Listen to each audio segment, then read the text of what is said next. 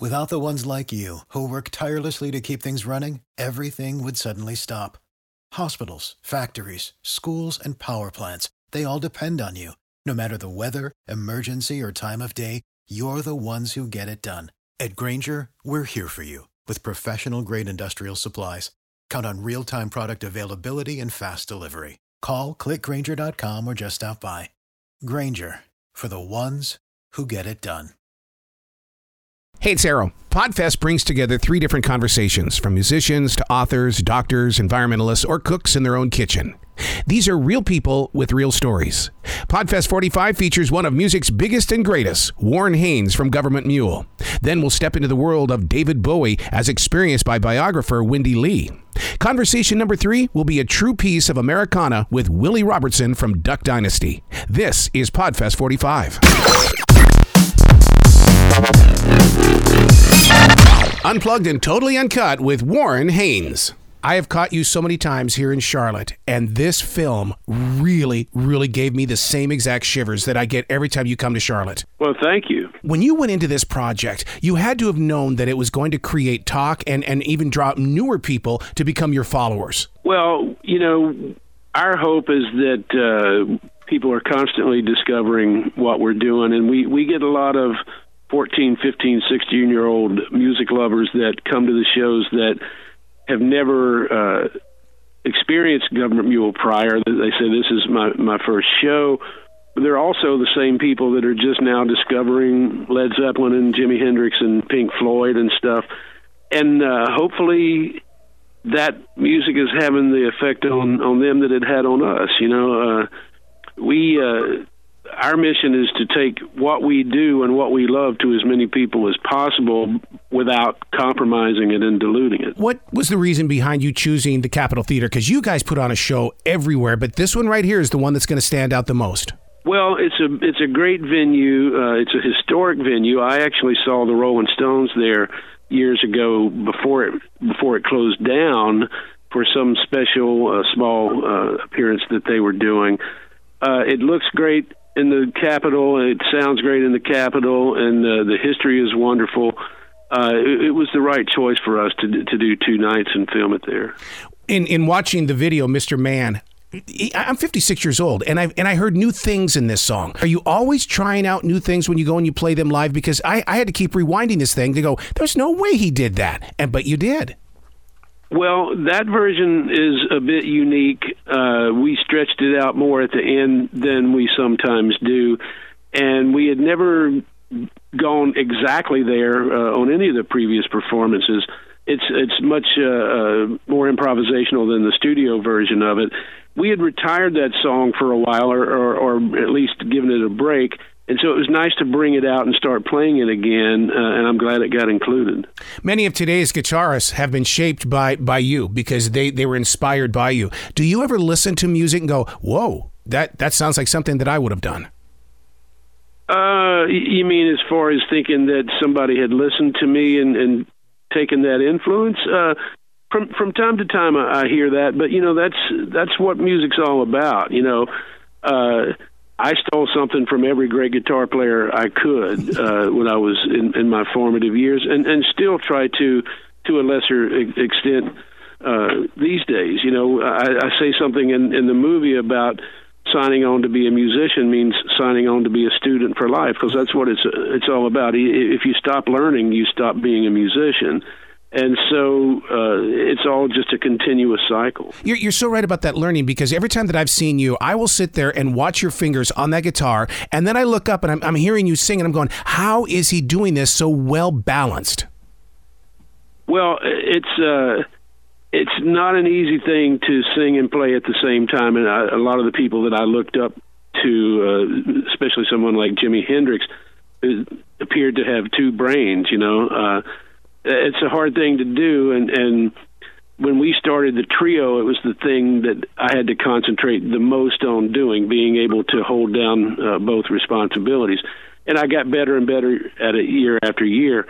Uh, but in the Allman Brothers, where it's like a six or seven piece band, it's it's an easier role because all I, I usually just have to concentrate on one or the other because there's so much music going on. We always talked about in a trio, all three members would have to be 100% all the time. And uh, of course, now we're a quartet, and so you get a little more of a relaxed uh, break every now and then, but not much. Being out on the road night after night, city after city, what is the soundtrack to your life? You're, you're already a part of our life, but what, what are you making your soundtrack? Well, you know, I love so many different types of music that when, when I unwind at the end of the day, it's usually something timeless. Uh, you know, whether it's Otis Redding, Ray Charles, or Miles Davis, or or uh, you know Van Morrison or or Joni Mitchell. It could be anything, you know. But I uh, I'm always looking to experience new music that I think rivals the old music. But when it comes to kind of unwinding, I go back to the classics, you know, Aretha Franklin and that sort of thing. You provide that escape for so many people. Do you watch it unfold as you guys begin to play live? Because in, in watching this video, we're so up close. It's like we get a backstage pass. Yeah, I think uh, Danny Clinch did a wonderful job uh, directing the movie, and uh, it, you really get a, a good sense for what it was like in that room that night. It sounds great, it, it looks great, and it's, it's very intimate. Um, you know, we don't always experience it uh, the same way because we're kind of caught up in it. So when I was watching a lot of the footage, it was nice to see the way the venue changed uh, visually from moment to moment, and the the crowd. We see a lot of people in the crowd that we've seen dozens of times, some some even hundreds of times, which was kind of uh, interesting to watch. Is it's like a family reunion to you, then, isn't it? Yeah, I mean, we're lucky to have an audience that uh, goes on this journey with us, and and, and I don't mean just physically, but uh, musically. Um, they encourage us to go wherever it is that we want to go musically, and and the fact that we do a different show every night, a different set list every night, keeps people coming back, and they never know what's going to happen. And I love the fact that, that people have seen 50, 100, 200 shows. I think that's awesome. We're talking about Bring On the Music live at the Capitol Theater. This is a modern day album to me because I get to visually see it, I get to hear it, I get to experience it. And you've got interviews in there that, that you can't find anywhere else. Yeah, and, and again, we wanted to document where we are right now as a band, not just because we're embarking on this 25th anniversary, but because the band sounds consistently great every night, and we're very happy with where we are as a band. And I talk a, a little bit in the liner notes about uh, the relationship uh, with our audience, the, and but also the relationship that we have, the four of us, and how lucky we are to. Uh, still enjoy being around each other and playing music together, which a lot of bands that have been together this long can't say that. You know, you, you talk about that 25 years, and you also talk about being the forever student. Did did you did that former student or that younger kid did he did he know that it was going to take 25 years to get to this point? Uh, I don't think you really know anything in the beginning. I think it's all uh, flying by the seat of your pants. You know, I, I I knew, or at least I thought I knew, that this is what I wanted to do for the rest of my life. But a lot of people change their mind and decide it's uh, it's either not for them or it's or it's too much of a commitment. Uh, I never did give up on on the initial dream, but uh, the actual complexities of it change day by day, year by year, and so uh, there's always something exciting around the corner. Do you see you and the band Government Mule as being ambassadors of, of people coming there? They've got the world on their shoulders, but when they leave, they're completely different people. Well, uh, when I go to a show, I want to see and hear and experience something that's never happened exactly that same way before and never will again, and that's what we're trying to offer people. Now, even uh, bands that play the same show night after night after night, the audience uh, is experiencing something that will hopefully take away the the the, the pressures of life, at least for that uh, two or three hours. You know, but I think music is even more healing than than we realize sometimes. I know that if I didn't have it in my life, my life would not be nearly as rich.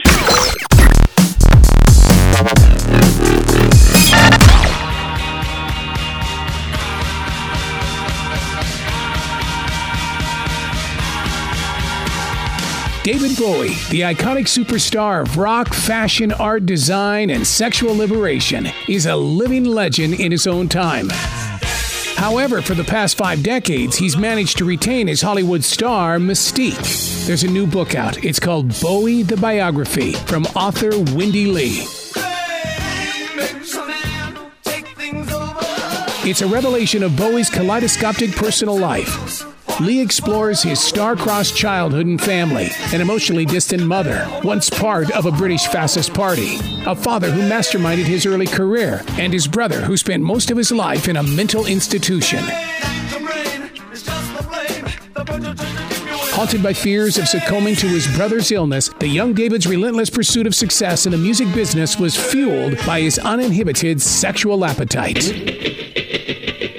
On iHeartRadio, we are unplugged and totally uncut with the author of Bowie the Biography, Wendy Leigh.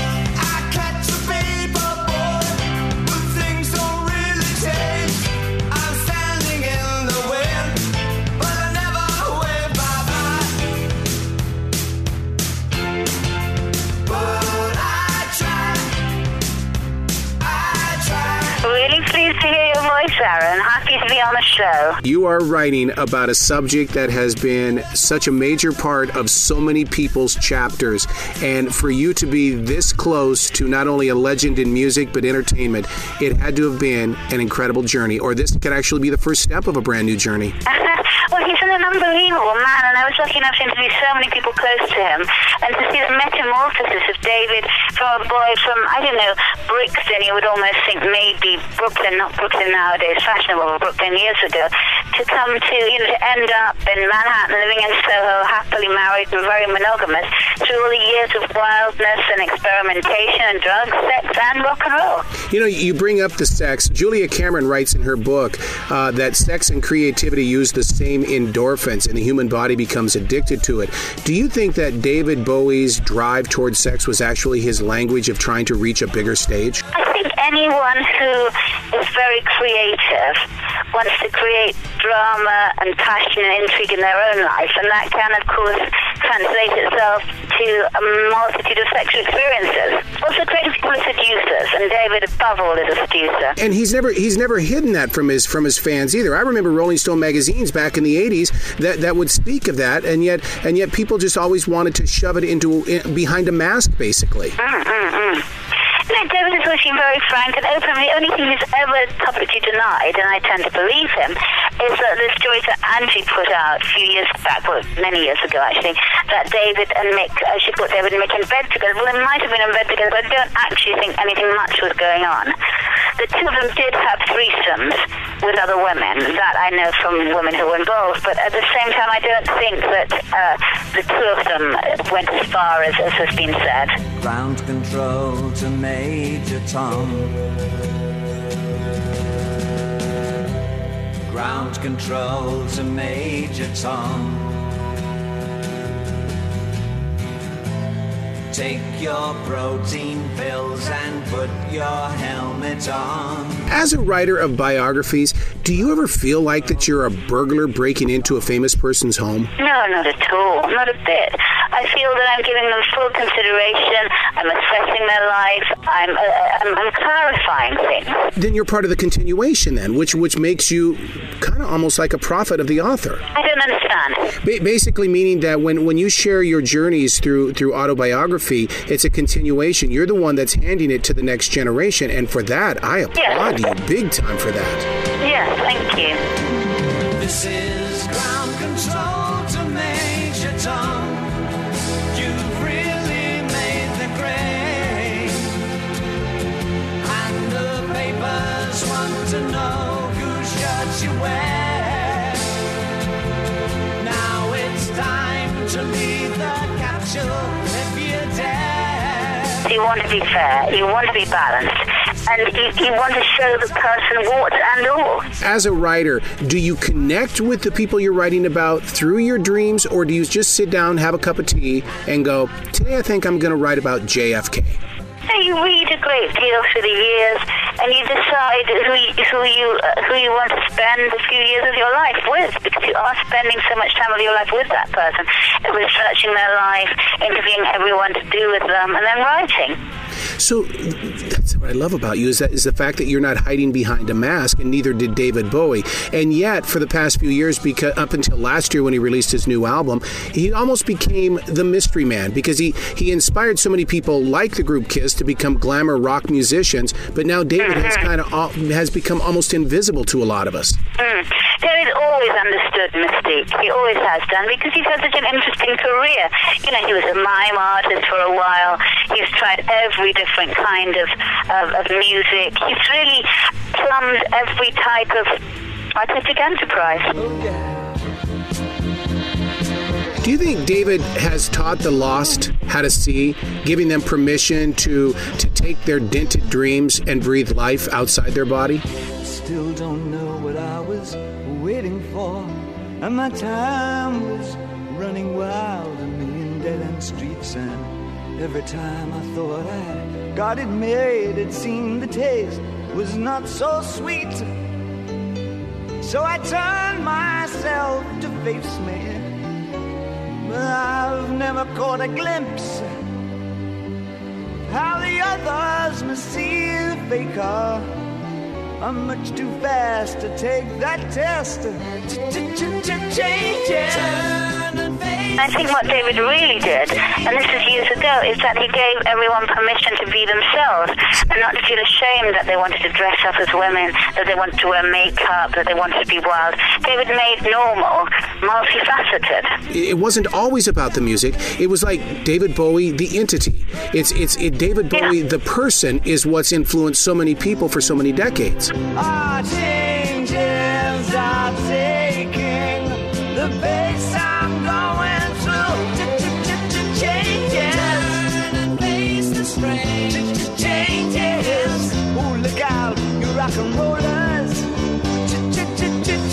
John Lennon's mother was distant. Roseanne Barr talks about her distant relationship. It's it's it's almost like you have to be dysfunctional in order to find the key to stardom. Did you find that in Bowie? I would think so, yes. I mean, everybody's childhood is their material. And David, of course, used his in many ways. Doesn't he prove that we are living in the greatest moments of music history because of him being so open? It inspired other musicians to be just as open. Definitely. Definitely. What about you as a writer? Does it allow you to be more open? Because you've written about Patrick Swayze, you talked with Madonna's brother. It's almost like that you have become a legacy maker. I hope so. That's very nice. You know, but I'm never overwhelmed by the legacy. I always want to look at the self behind the image. And I believe I've done that in my biography of David Bowie. But to get behind that image, we're, we're, we live in this Google Yahoo world, and we're so addicted to Wikipedia. It's what what's so great about your book is that when I'm a jock on the air, I reach for books like yours so that I can have a better conversation on the air. I mm-hmm. want you to know how important you are to the people in broadcasting because you're telling us the story. Well, you see, Wikipedia know that there's a fact, but it's not knowledge. You have to string facts together. You can't just spew out facts. You know, you have to analyze and evaluate. Is that difficult through the editing process? No. I'm always afraid of what's still sitting on the editor's floor. That's something that you wanted to put in the book, but the editor, of course, is just trying to sell more books. No, the editor was very fair. I had a brilliant editor, so I certainly can't complain.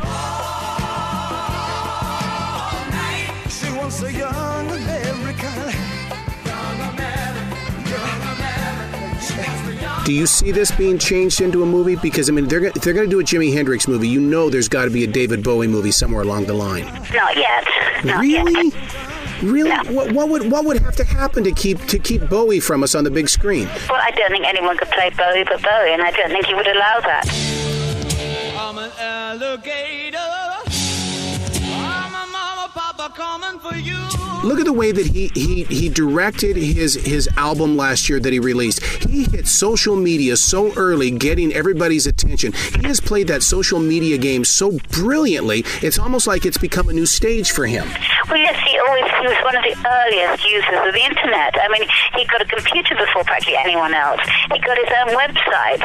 He got his own URL. He, he immediately understood the possibilities of the internet. And that connection that has helped you. Have you learned anything by doing the story with David Bowie that maybe you hadn't had when you were doing all the other books? That's so hard to say, Arroe. That's hard to say. You learn something, you know, of course, a great deal. I mean, I think my book speaks for itself. And the interviewees that I've, that I've spoken to have been very forthcoming about the real David Bowie.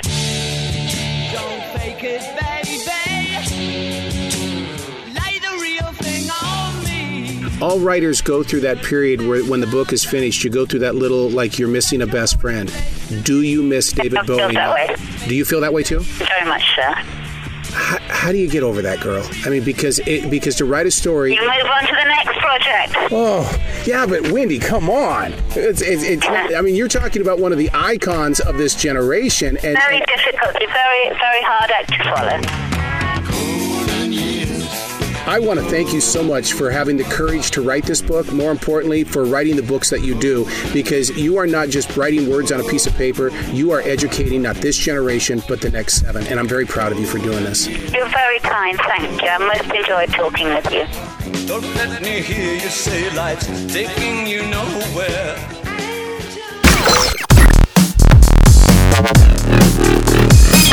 Unplugged and totally uncut with Willie Robertson. He was an arrow. It looks like arrow. It- arrow. Arrow. God, I can't even pronounce that. That's awesome.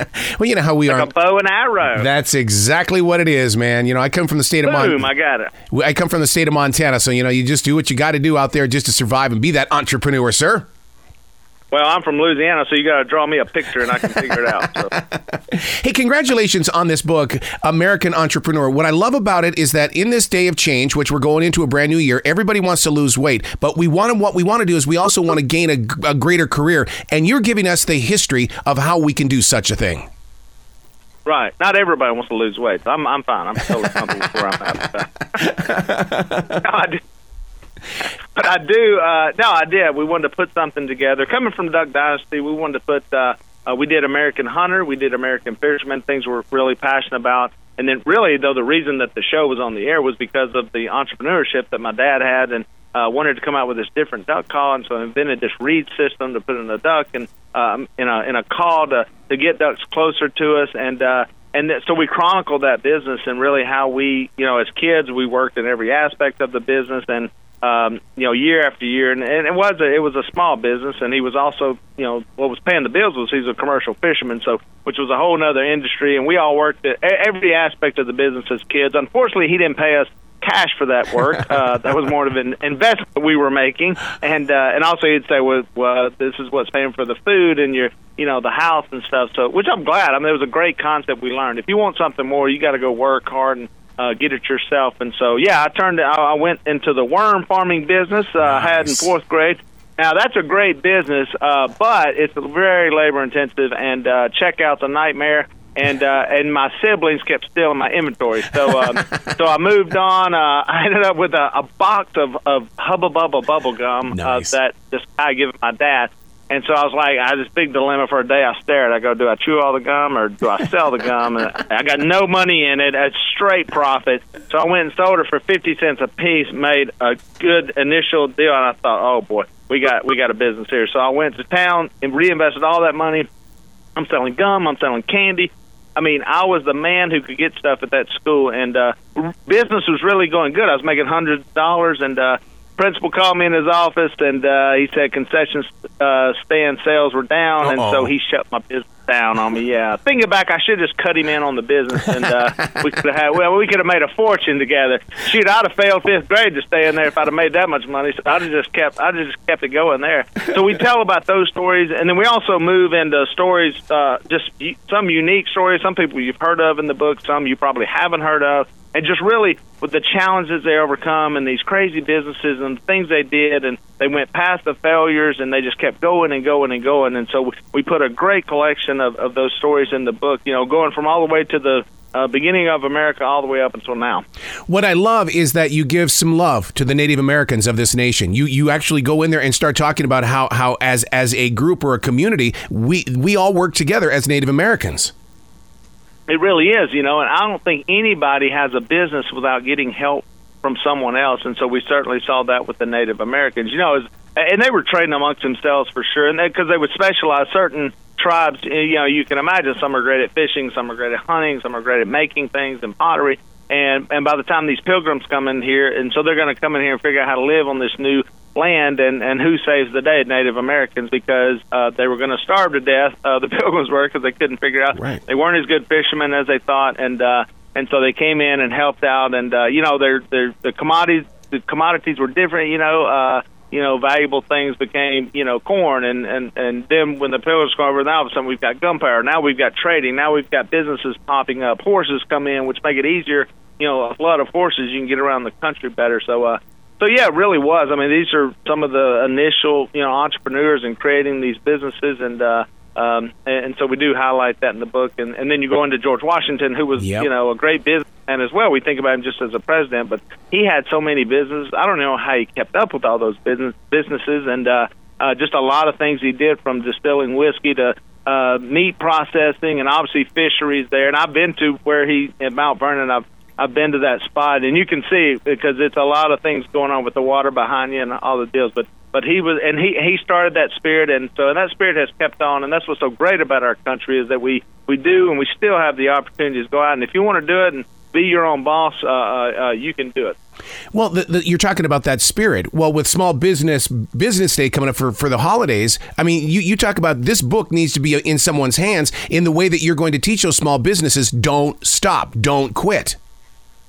Well, that's the deal. Don't stop. Don't quit. I, because I, I really, hopefully, somebody will come up after this book and uh, uh, as the years go by and say, "Man, yeah, I read that book, and, and you know, one one story in particular inspired me to do Yep. something, and uh, inspired me to say, I'm going to start that thing, and I'm I'm not going to hold back." Uh, you look at a guy like Walt Disney. I mean, this guy was bankrupt a couple of times. He was out of work. He had nothing. He's on a train ride. Really, just doom is me, and he's so mad because of uh, where he's at in his career draws a little uh, mouse with some red velvet pants, and uh, I think two days ago was his 90th birthday. And Wow. so, well, we talk about that story about how he didn't give up, and he he uh, you know, and he just kept going. And so, uh, yeah, you gotta you gotta keep going. You gotta uh, figure out where that's at. And we talk with there's people in there who started. Uh, businesses uh, later in life, you know, uh, some and some with very little education, and uh, but always a hard work ethic, always working hard.